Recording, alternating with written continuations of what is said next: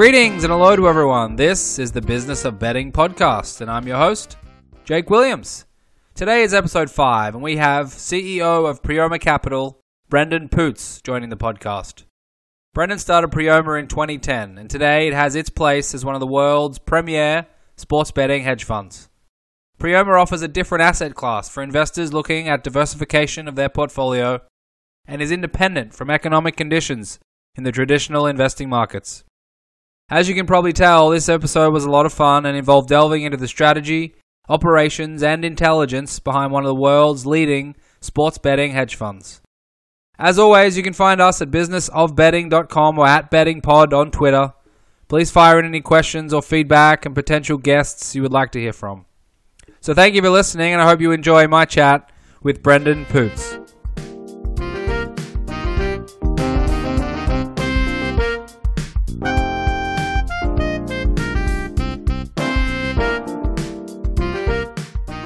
Today, I'm joined by Priomha Group CEO Brendan Poots. Brendan, thank you very much for coming on. Jake, thank you. Pleasure. Brendan, you have certainly an interesting CV and background. Doing a little bit of research, it was very fascinating from my perspective. So, why don't you start by taking us through a little bit of your background and how it all began for you? All right. Well, like most tragics in this this industry, I um, started young, courtesy of my Irish heritage, where having a bet on everything and anything was was part of the, the growing up process. And being the youngest of three boys, I was always surrounded by form guides and sport. So that's how it all started. I'd always had an interest in in sport and obviously having an interest in gambling as well. So that was the start of it all. And like most people, I had a flutter on the horses as a kid, and but I guess the the genesis of getting good at it was I was in my early 20s. I was playing cricket and I was trying to supplement my income from cricket and by paying the rent through gambling, if you like, or as I termed it back then, investing in sport. So the start of it being serious was probably when I was 19, 20, 21. Um, and then after graduating from the University of Sydney, I was very fortunate not to get a job. I'm, I'm a graduate chemical engineer. Most people, really, really smart people, went into banking. Most people went to work for the big petrochemical companies. I was lucky enough to get a contract to go and play league cricket in England um, at a place called Three Bridges, not far from Gatwick Airport. And my benefactor, who was the guy that sponsored me with the house and the car and airfare and all of that, he was a bookmaker. So what I quickly learnt was that with my cricket commitments, especially through the summer, finishing most nights at about six o'clock, seven o'clock, I was then able to work as a bookmaker for a lot of the night racing at places like Windsor. So I spent the next three or four years playing cricket professionally, and then when I decided to stay a couple of winters in England, I used to run one of his um, bookmaking agencies in Surrey. So I did that, and that was back in the mid to late 90s, um, towards the turn of the century, and that was when sports betting was, was big in England. Um, it wasn't so big, certainly in Australia, from my memory at the time. So I was looking at the sport, I was watching the way money flows as a bookmaker, and I was noticing that there were opportunities there. So after I hung up my, my cricket boots, which were basically forced upon me because I wasn't good enough. I, ch- I chose to pursue a career in in technology ventures, funding new technologies, and and learning about the finance side of engineering, for want of a better term. I did that for a couple of years, and then again through fortune, I in 2006 and 2007 I was fortunate enough to get a scholarship to go to uh, Columbia University in New York to complete my MBA. And it was during that time, and if you recall, that was just prior to the global financial crisis. I um, noticed that there was opportunities with the burgeoning sports betting markets, primarily through Betfair and a lot of the big global bookmakers increasing their holds, I was being taught how to trade currencies, taught how to trade stocks and shares, etc. But I knew I was never going to be really good at that because I never had a real interest in it. So what I decided to do was use the skills that I had been taught and combine them with my passion of sport. And I started trading my own money in 2008. After a couple of years, I then launched Priomha Capital, which is the sports hedge fund. Um, there's a lot of there's a lot of stuff out there about a fund called Galileo, which is apparently the first fund, but actually we were the first fund. We just didn't market ourselves very well. So we started in 2010, Priomha Capital, um, and now we've been going for six or so years, primarily trading um, football, as in soccer, cricket, golf, and much to my chagrin, only a little bit of horse racing, which now only makes up about 15% of our total turnover Whereas as a kid growing up, that was my first passion. And so that is where we are right now. So I'm I'm interested when you were in the UK, what are the, some of the things you learnt, I guess, before you got really stuck into your career, being around a bookmaker, being involved in the bookmaking business? What are some of the things that you took with you from those experiences? Well, what I did notice, and this was um, my bookmaker back then was a, I guess, a traditional bookmaker as we as we used to know it. They are, an opinion based bookmaker. So it wasn't just a case of copying the, the, odds of other bookmakers, and it wasn't a case of just um, make, treating the business like risk management and just trying to take a small percentage. Derek was an opinion bookmaker, and I learnt a lot about him on how to do the form, how to back your opinion, and how to make sure that if you were backing your opinion, you still had an out. So the, the risk management that went with it, because here we were trading, if you like, or gambling with an individual's money, and I knew who the individual was. So it wouldn't be like working for a huge corporate where I previously worked, where if you lose a bit of money, you don't hurt as much. So I learned learned very quickly to respect money, respect the value of money, but also to back my own opinion. And that was that's very that's that's crucial for what we do today. So when you started playing around betting with your own money, I'm sure then also you, you learned some lessons in the beginning. W- was it a structured, I guess, business at that point when you were doing that, or was it was it you with the laptop sort of on the weekend trading some games and putting some positions in pre-game and trying to see if you can make some money in play? And I guess was it a a serious business for you then, or did it did it grow into that? It definitely I approached it as a serious business always from from the start, but it was never really a serious business until the hedge fund itself was formed. Um, and to give you to give you an example, a lot of the trades when I started, I'm quantitatively trained, but I'm certainly um, not the best at building algorithm, developing algorithms and building models. So my model now at the start was very rudimentary and very archaic compared to what we have now and that's courtesy of some of the smart guys that I have working with us in the team at the moment. So it started out being very rudimentary, and it was almost like the variables which we started to weight, which I was weighting at different strengths back in the day, were a result of mistakes I was making. So to give you an example, if I was um, betting on a on a horse race and I liked I liked a horse but it was a desperate leader, and that's the way it used to race. If I had a bet on it, but as a desperate leader, it got challenged early on, it would weaken out of the race. I quickly made that a variable which I considered, and that was never to bet on horses which were desperate leaders because I either miss the start or if they get taken on, they wouldn't be able to finish the race off. So it was a case of I was I was learning and adding to my model, adding to my algorithm all along. Whereas now, most of the algorithms have been developed, so the updating of the algorithms is more about a bit of optimizing, adding new data, as opposed to the actual development of those algorithms. So it sounds like then you have certain types of, I mean, on the sports side, matches or teams, and then the racing side, sort of racing styles. Do you have, I guess, certain styles that suit the way you trade and the way you invest? Styles, as you mean, you mean sports or markets? Yeah. What do you so, mean by style? are you interested in, for example, high totals, where in the first sort of 15 minutes of the match, if there's no scoring, that high total might drop in play, and you can sort of trade out of that position, things like that. Absolutely. There's an example happening right now as we speak, um, and that's the Man United versus Swansea EPL match, which is going on. We um, just to give you a, some qualitative type analysis, which was underpinned by our, our quantitative stuff.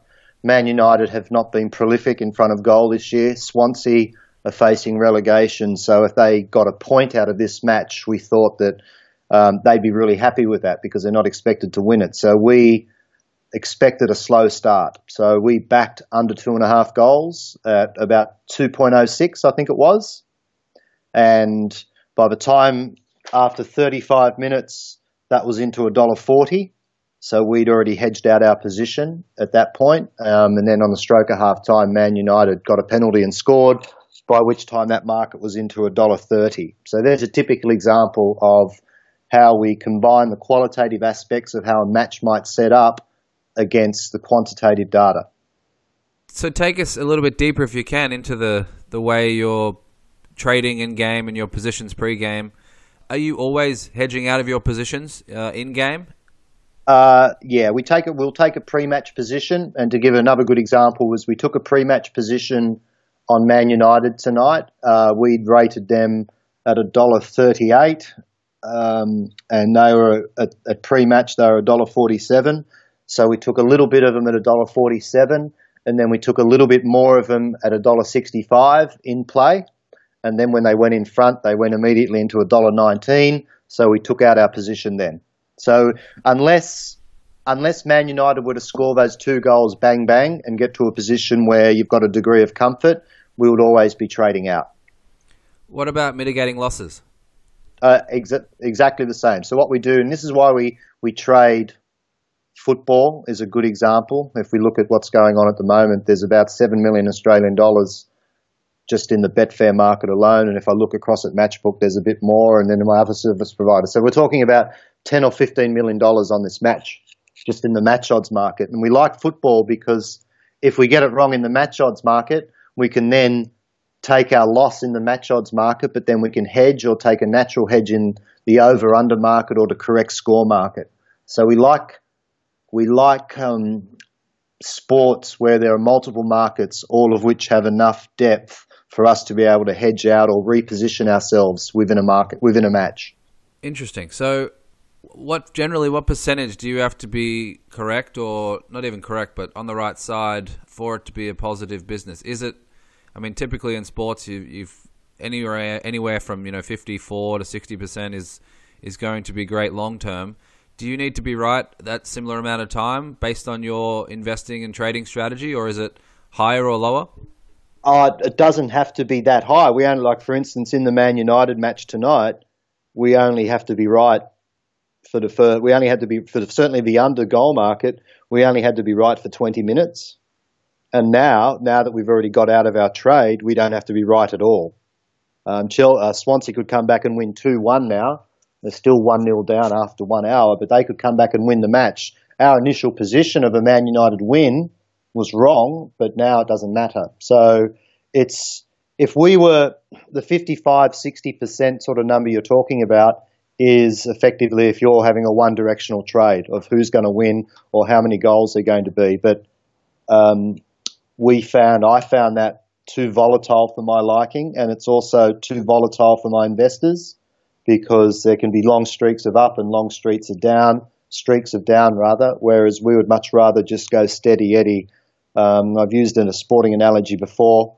Getting the 55 or 60%, getting a match right is like hitting a home run, whereas getting 10 or 15 minutes of a match right is like getting the first base. So what we try and do is get the first base and get the first base a lot. You mentioned earlier about derivative markets. Is there enough is there enough liquidity in those derivative markets to be playing or trading in those markets to help you with your positions, or is it purely the head-to-heads, the over/unders, and the total markets that have all of that that volume?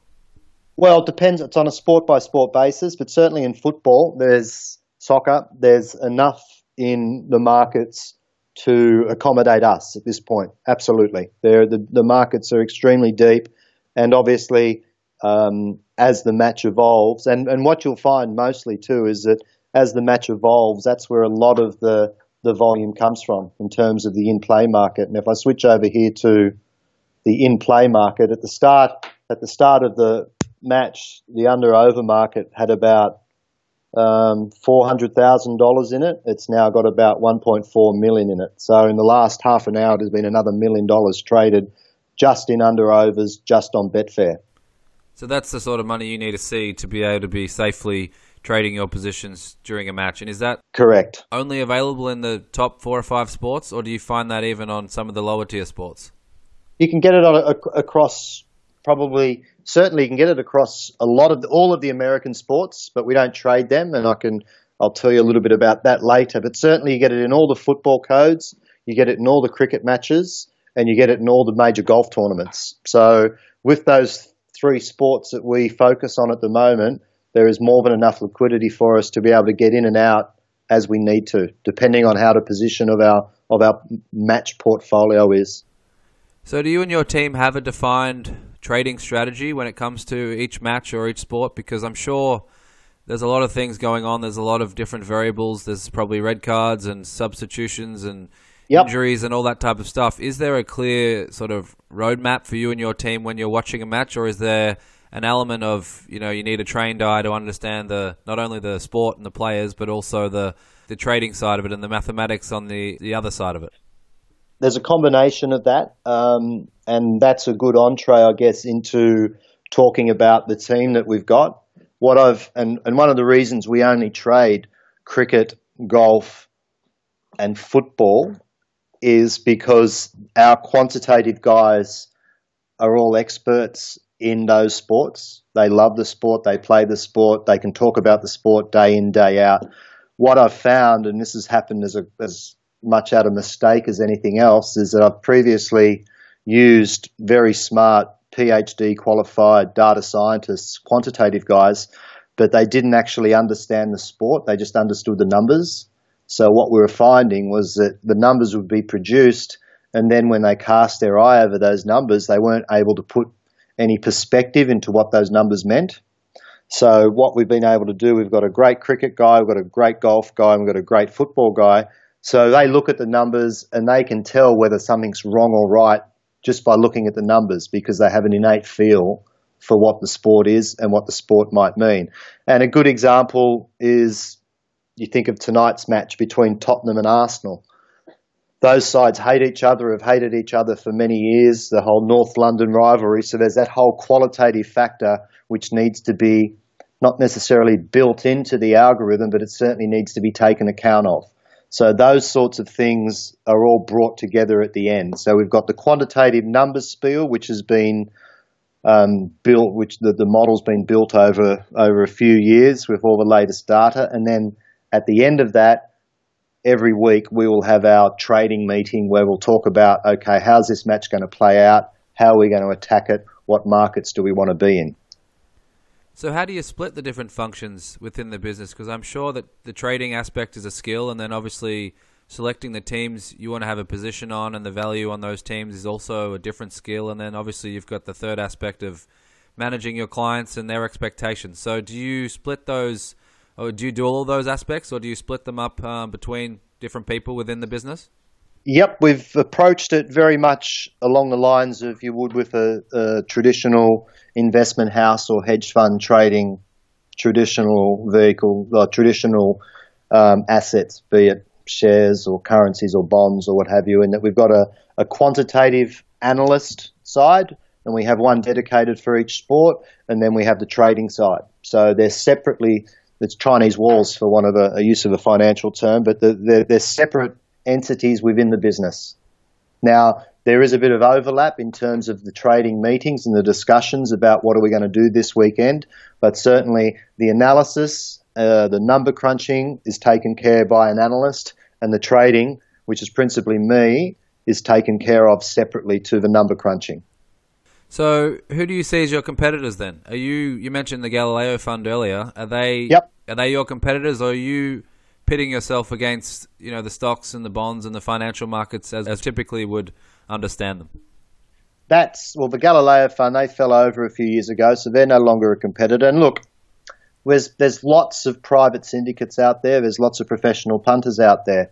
Now, one of the reasons I went down this route was a professional punter can be a very lonely existence because you might be sitting there in your own room doing your own thing, and there's very little um, interaction.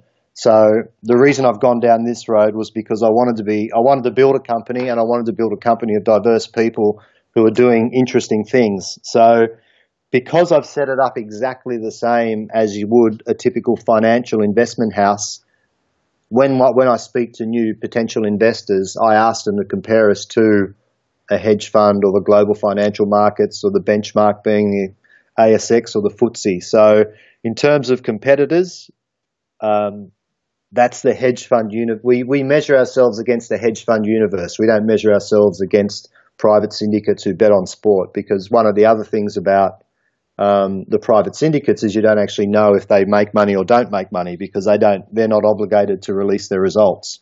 So we're thoroughly open and transparent in terms of our results. Hence, we can go and speak to someone as I did last year at a conference in London and spoke to a lot of the investment houses in London about our returns, our strategies, and what we think we can do moving forward. So take us into the reporting side then. I'm interested in that. I'm, I'm sure there's you know clients who are interested in sport, and that's maybe one of yep. the reasons why they're involved. Do you have to have day to day contact with those clients, or do you have to, I guess, release all the different positions or potential positions that you and your team want to be taking? Um, we try to. Uh, to give you an idea, when we first started, most of the people who were involved in the business were sports fans. Um, as we've hung around a few more years than many people expected, and as our uh, results have continued to be chipping away upward, a lot of our investors now are, are quite agnostic about what the returns are, what we're actually, what the underlying asset is. They're just worried about the returns. And to give you a good example, I had a, a client who's been with us for, well, he must be three or four years now. Um, and he, he gave us six figures three or four years ago, and I spoke to him only a month or so ago, and he was telling me that his self-managed super fund, he was up and down, he wasn't going anywhere, but he liked the fact that we were able to keep tracking north, so he then doubled his investment with us. So what we found is that as we've been around longer and as people have started to understand the concept um, with much greater clarity, um, they're, they're becoming agnostic about what we actually trade on. They're just worried about the returns. Now, in terms of their access to what we do, there's with our website, there's an investors area which allows all of the, our investors to track their portfolio on a daily basis. And where possible, um, and to give you a good example, would be the EPL tonight. They knew what we were doing, how we were trading it, and certainly with the Champions Trophy cricket coming up at the start of June, they've already received a newsletter talking about how we're going to position it and what our what our intelligence says will be the way that the tournament will unfold. So where possible, we will we will let them know um, what we're trading and how we're going to trade it. Obviously, there's a lot of intra-sport type, intra-event type trading which we can't alert them to because we're too busy trading to let them know. But where possible, because that adds to that adds to their I won't say enjoyment, but it certainly adds to their understanding of what is being traded and how their money is being put to work. Interesting. So that's the client side. What about? I know you have investment vehicles in Australia and Gibraltar. Is there anything you need to do to protect your IP when it comes to reporting on the on that side with regards to? I mean, in the US, you've got the SEC. Um, you know, ASIC in Australia. Those type of things. Are you yep. concerned at all about doing the reporting on that side, or is it all uh, pretty confidential and protected? Um, when you say the reporting, you mean when we like the reports to our investors, what is contained in them?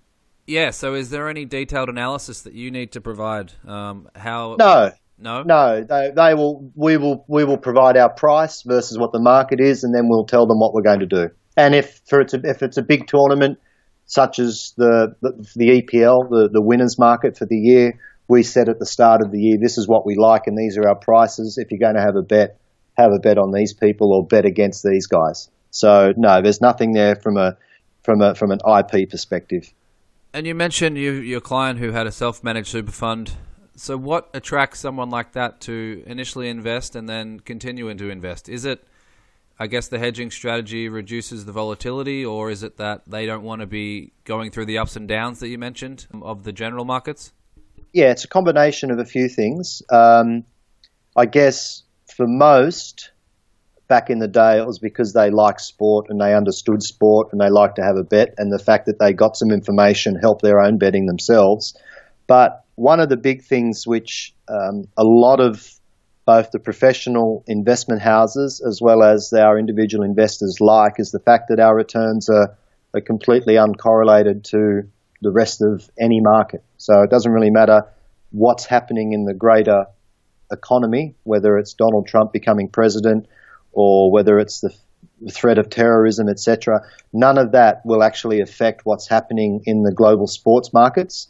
So and this is a typical pitch that I would give to anyone who's interested in investing, is you know give us a size. If you've got hundred dollars to invest across all different asset classes, give us five dollars of that, and that can be your buffer against the ups and downs that you might see in property or currencies or stocks. So it's the non-correlated nature of our returns which are of most of most appeal to our investors.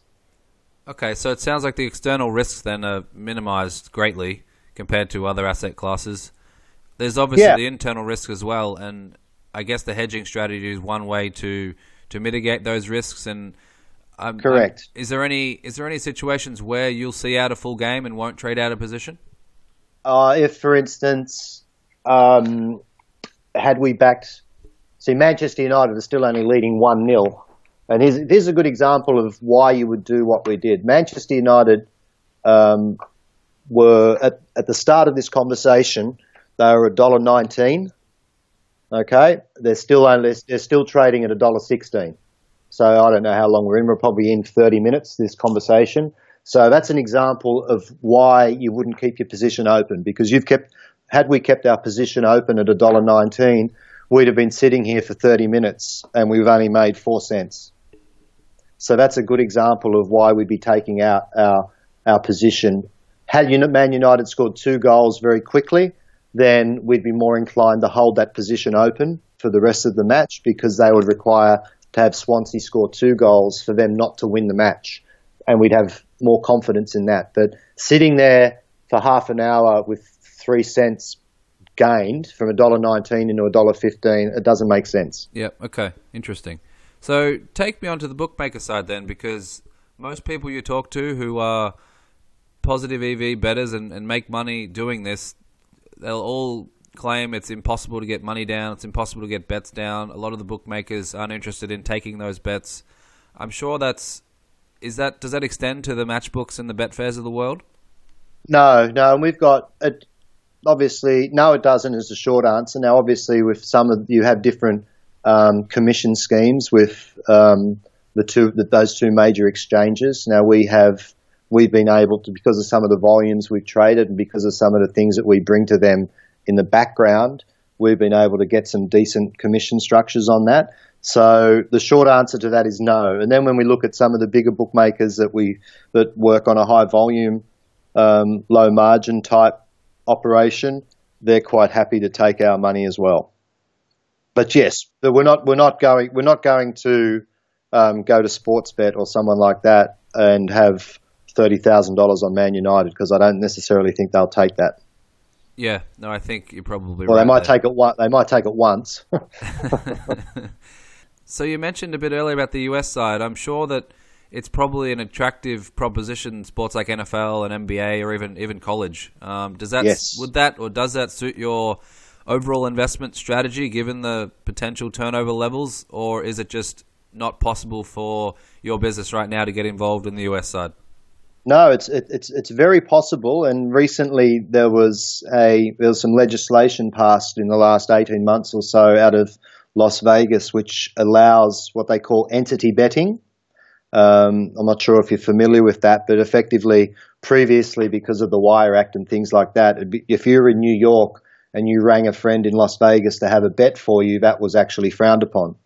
But a Senate bill was passed, and we were um, fortunate enough to be helping with the crafting of the regulation. A Senate bill was passed a couple of years ago that allows entities such as Priomha Capital to operate out of Nevada and actually manage um, USA investors' money out of Nevada. So if you're in New York, you'd be able to invest in our fund in, in Nevada and then have us trade sports on your behalf. So that is very much on the agenda for us. One of the reasons we haven't uh, ventured there uh, permanently, other than being there a couple of times to scour scour the landscape, is that if I go back to my, my, my Uh, mentioning earlier of the guys that I have in charge of football, golf, and cricket, they're very good at those sports. We're yet to find someone who is very good at USA sports. And by that I mean not just a gambler, not just a guy who's a good handicapper, but someone who actually understands the sport, understands how to build a model, and then understands how to trade the sport based on that. Trading sport in America is not necessarily something they're very familiar with. It seems to be much more one directional or betting the over the underline type number. So the only thing that's stopping us from being active in the USA is finding some very good quants who are who have intimate knowledge on USA based sports. Is that something you can teach in your experience or not?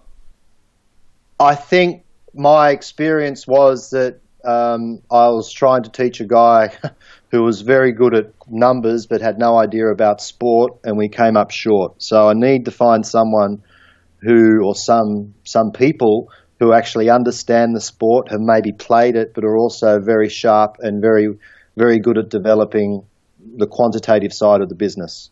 I don't. I get a lot of emails from people talking about um, talking about how they're the best stock picker in the world and stuff like that. And here's my track record.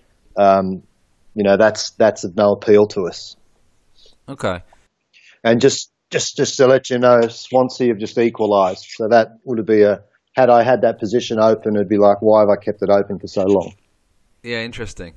So that dollar eight, that dollar, that dollar eighteen, dollar nineteen will now be back out to a dollar eighty or something like that. Yep, yep. Yeah, there you go. Fascinating insight into the live betting ups and downs of a trader. Yes, yeah. So I'd be tearing my hair out, but as it is, we took our we took our profit forty minutes ago, so we're good. I'm sure not everyone's the same. So you touched on the betting entities. Is that only betting in Nevada, or can you have vehicles outside of Nevada as you do, and I guess mix up the trading and the operations and those type of things, or is there strict rules in keeping it within within Nevada? It's keeping it within Nevada at the moment, and that's one of the issues currently. Is that there's only one bookmaker out of Nevada who is um, happy to work with these entities. Is that CGT? So that's CGT, correct. So and what and what and whilst the limits we can get for American sports are quite good, the limits we can get for the sports that we currently want to trade on such as the foot, English football, etc., etc., they're not so good. So that's one of the other reasons as well. So you would have to be a, I guess, to survive in as a betting entity in Las Vegas, given the current structure, you probably need to be only betting pre-match and taking the binary bets, like you mentioned earlier. Correct. And that's Correct. not something that is. It's not that it's not sustainable, but it's a difficult. It's a difficult approach as opposed to your hedging strategy, which I'm sure is much more complicated, and but it's obviously more effective. Well, what it, what we have been always contemplating, and one of the reasons one of the reasons that we started the first fund was a it was a multi-sport fund, and b it was a hedging fund, was because we knew that by doing that we'd have much greater control of the volatility. So if I was to go and speak to someone who had $200,000 to invest, I'd be very confident that they wouldn't be investing on the 1st of January, and at the end of January, I'd be ringing them up and saying we had a minus 10% month. Sorry about that. The whole purpose of it was to build a steady eddy type, gradual return type vehicle. Now, there's nothing stopping us from having what like a high octane vehicle, which would be a lot more binary betting. And that is something we've considered in the past. Is it all right? We've developed a track record for a steady 15% per annum, 15 to 20% per annum type return. Some people want 40%, some people want 50%. Well, you can get that, but you might have some periods of downturn. So the idea of a of a one directional type fund is of interest, and it might be something we still do. We're not sure, but certainly the way the United States is structured at the moment, that would be the path we'd have to go down. And a, we don't necessarily want to do that, and b, we don't understand American sports intimately enough for us to do that. So, how did, and you mentioned you might have been involved in the path uh, with the betting entities. How is it that they anticipate getting a different? I guess certainly the mentality in the US on on the bookmaking side seems to be to, as much as possible, balance the betting, balance the action, not take too many positions. I mean, the way it seems to me is that these entities are coming in, would either have a track record of winning, such as yours, or planning on winning and structuring their bets and putting systems in place so that there's no casual betting and they're doing everything they can to make sure that they're eking out profits month after month. That doesn't seem anything that any bookmaker in, in Nevada, other than CGT, it sounds like, would be interested in at all. How is that going to be overcome? Well, and this was the conversation I had with CGT. They very much wanted to get into the, because they're an offshoot, if you like, of the financial markets, they were looking to drive a very high volume, low margin type business. So they were, they were happy to be like that. Now, obviously, from a a competition perspective, you'll need the other entity, other bookmakers who want to come on board to have a similar viewpoint because obviously CGT are going to want to start putting some money, laying some money off as well as an entity such as ourselves. If we got started, would want to have multiple service providers. So that's one of the reasons why we're not there. Because A, it's an expensive setup, and B, if we were sitting there, sitting on our hands, only being able to get a couple of thousand dollars here and there, it wouldn't be worth it. But certainly, the view of CGT was to turn themselves into a very high volume type business. Okay, so I guess it'll take some time to develop that market because, you know, if you're going to win a couple of percent each month, then every bookmaker, I would imagine, is not interested in that business. So I guess Correct. it's going to take and some time. It is. It's going to take some time, and what we've found as well is that a lot of there's been a few people who have started the business. There's a few entities that are currently registered in the United States, and they've had a little bit of a few issues with compliance and things like that with the SEC. So we're letting all of that dust settle before we'd entertain it because we were when we spoke to the governing bodies and the different senators around town in Las Vegas, we told them how our KYC works and how we want to make sure that the money we have a lot of checks with our banks to make sure that the money that is coming into our fund is not being laundered or it's it's coming from a registered person in a registered bank account, etc., etc. Whereas that was quite foreign for the Americans. Yep. Um, so a lot of the smaller entities are having some issues with these the, the continual checking because the SEC wants to make sure that the money that's coming in is clean money. Yeah, exactly. So, do you have any I guess, opinions on what legalization, uh, if and when it comes to the US, would do to the betting market in the US? Do you think it will be, um, you know, the gates will flood open, or do you think it'll be a tough sort of transition period and it'll take some time for the adoption and the absorption to happen? Look, I think there'll be an immediate um, bounce of some description.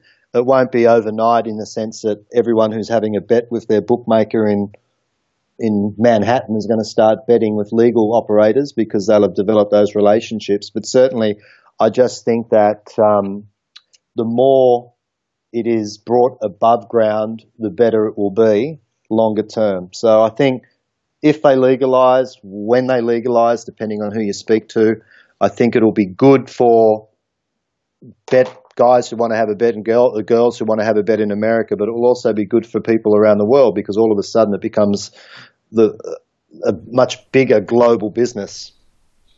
Yeah, no, there's no doubt about that.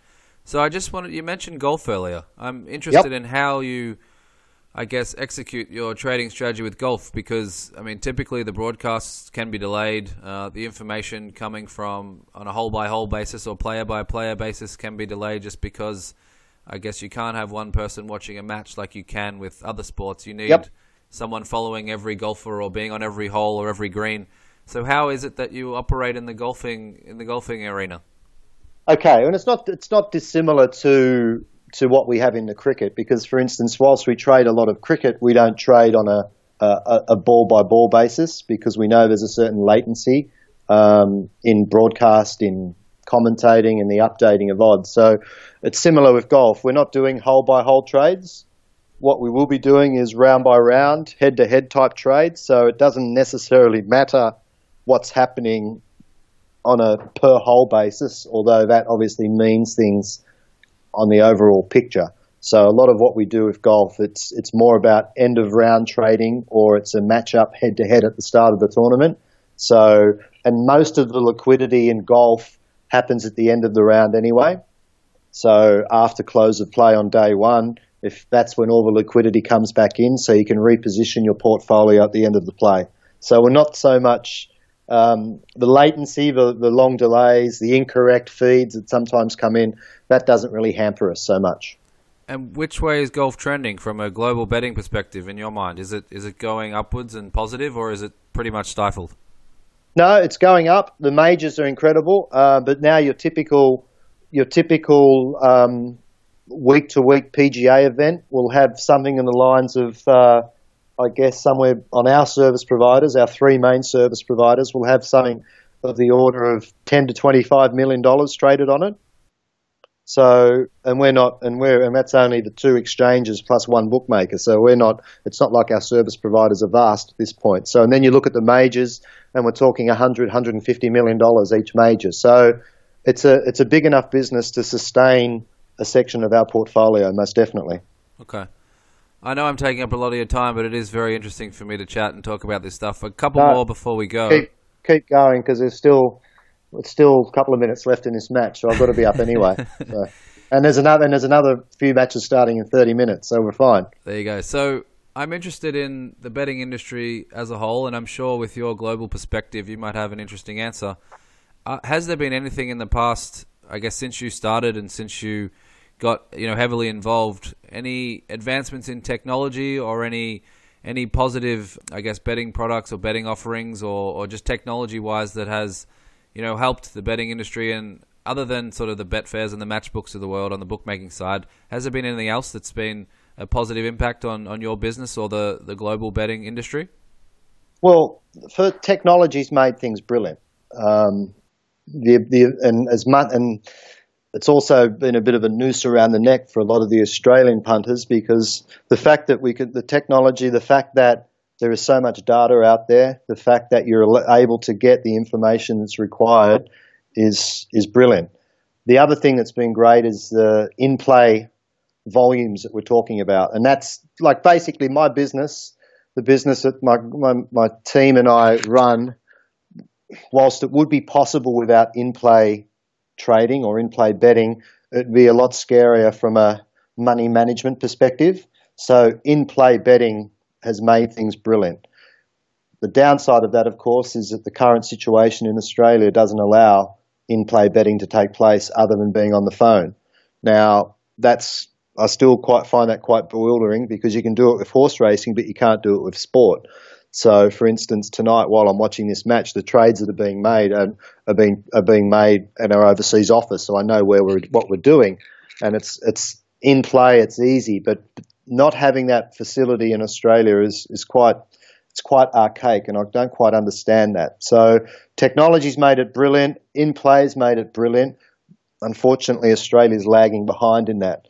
Now, what has also made it much much better for us as a business is the fact that um, all the broadcasters generally you can watch any match, you can you can replay any match you want of any sport any day of the week. So the actual understanding of the sports, the understanding of teams, just the information collation is being made much easier for us. So all of those things have sort of collided and it's made the operation of our business possible.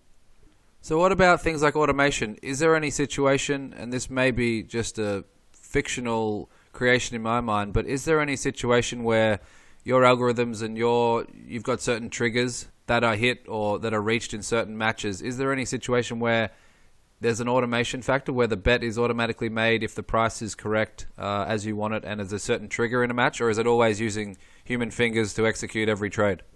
No, it's uh, that we do have. There are some trades which are tailor made for automation, and those trades we have are all done on an automated automated basis. So whilst we like to monitor the match from a physical trader perspective, because what we like to see effectively what's happening is that we're betting into a market, and market is not necessarily a rational place.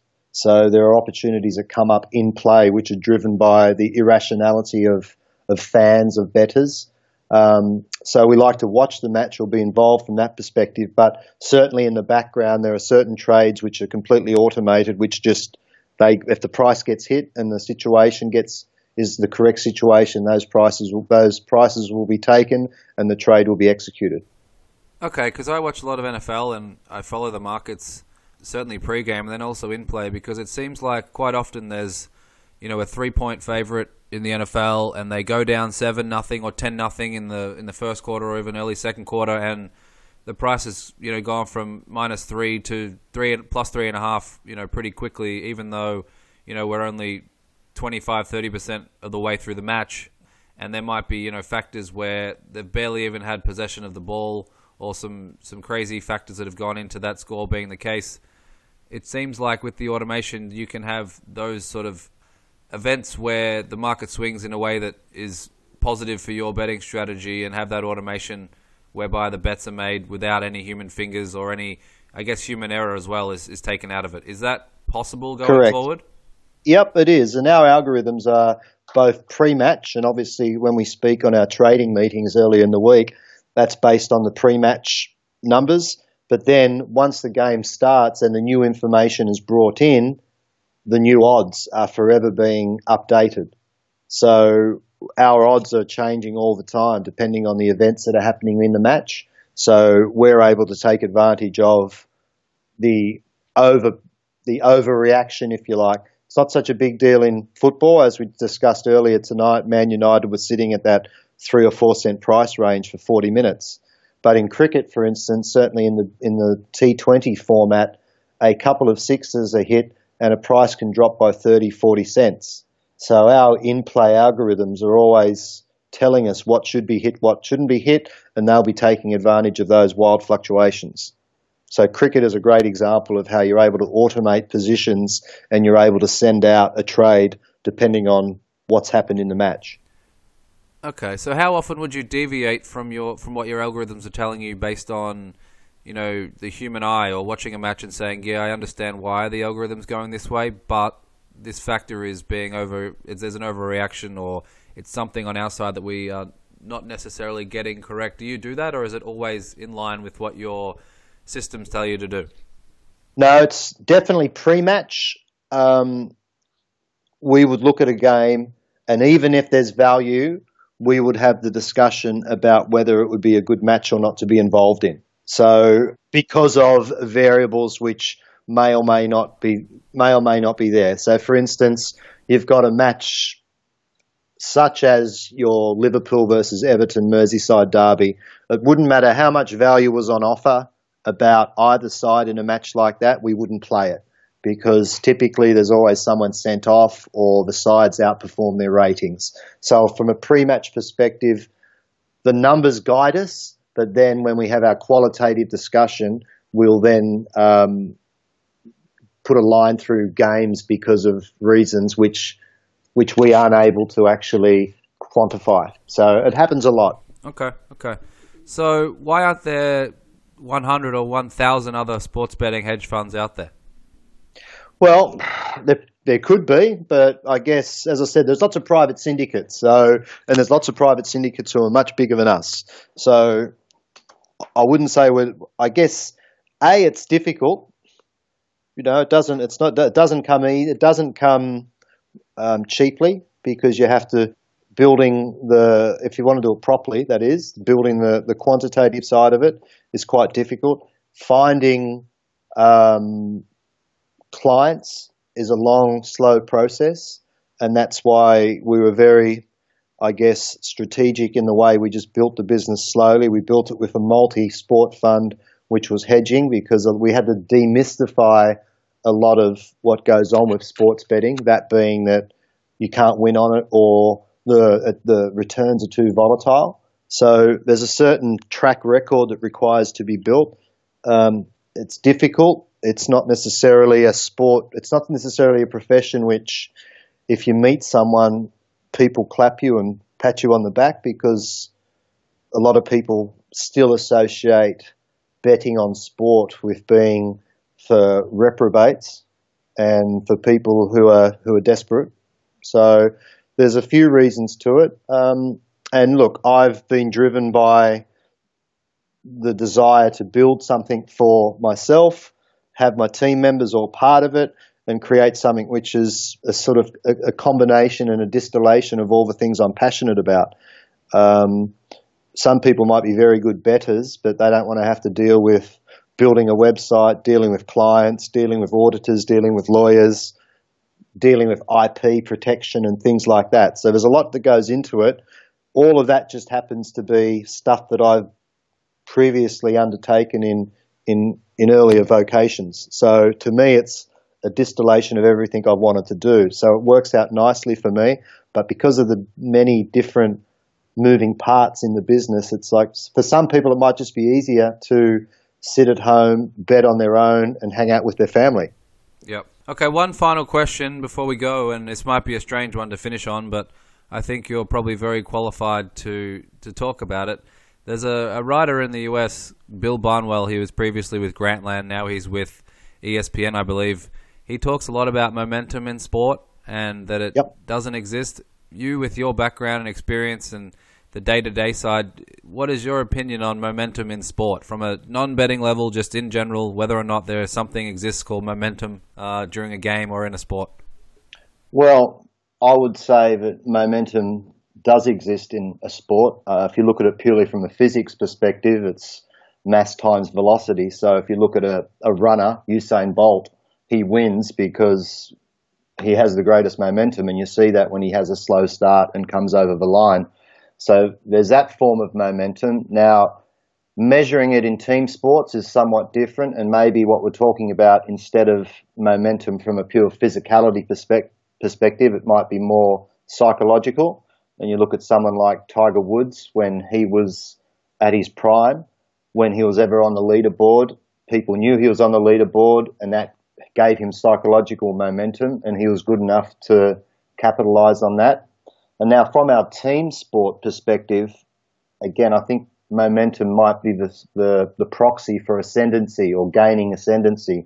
And yeah, that can definitely be measured. We do that with all of our in play trading we have a, a bunch of metrics which show you how the ascendancy's creeping up on, on one side's behalf and obviously deteriorating on another's. That can be from a from a cricket perspective, it might be taking wickets, or the precursor to that generally is the slowing down of run rates, the restricting of singles, and the rotation of strikes. So we have a bunch of in-play metrics which we call them momentum metrics, but I assume probably the better term is ascendancy metrics. So psychological momentum, I think, is definitely part of all sport. Um, momentum in its purest physic, physics sense is boxing. If you're punching harder and you're in the same weight division, you've got momentum. If you're running faster, like Usain Bolt, you've got momentum. And certainly from the team sports, gaining ascendancy or gaining momentum, it's a very measurable um, quantity, and that's something we do, and it's something we shape a lot of our trading around. So the short answer is yes. Obviously, there's a few proxies thrown into the term momentum, but I would say yes, and I, I would disagree with anyone who says that just because it can't be measured, perhaps in team sports, that momentum does not exist. I think it does. Brendan, I appreciate your time. I know we've gone a bit over, but um, it's been certainly a fascinating and interesting chat for me.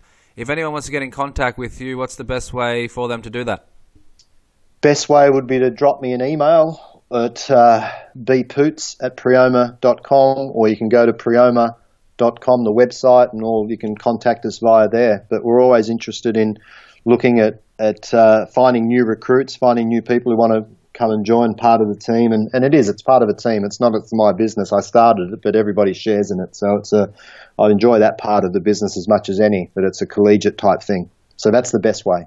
Fantastic. Thank you so much for your time. I wish you all the very best with all of your bets and all of your trades. And I'm definitely going to have to reach out again to have you on to chat sure. for another hour or so. So, Brendan, thanks very much.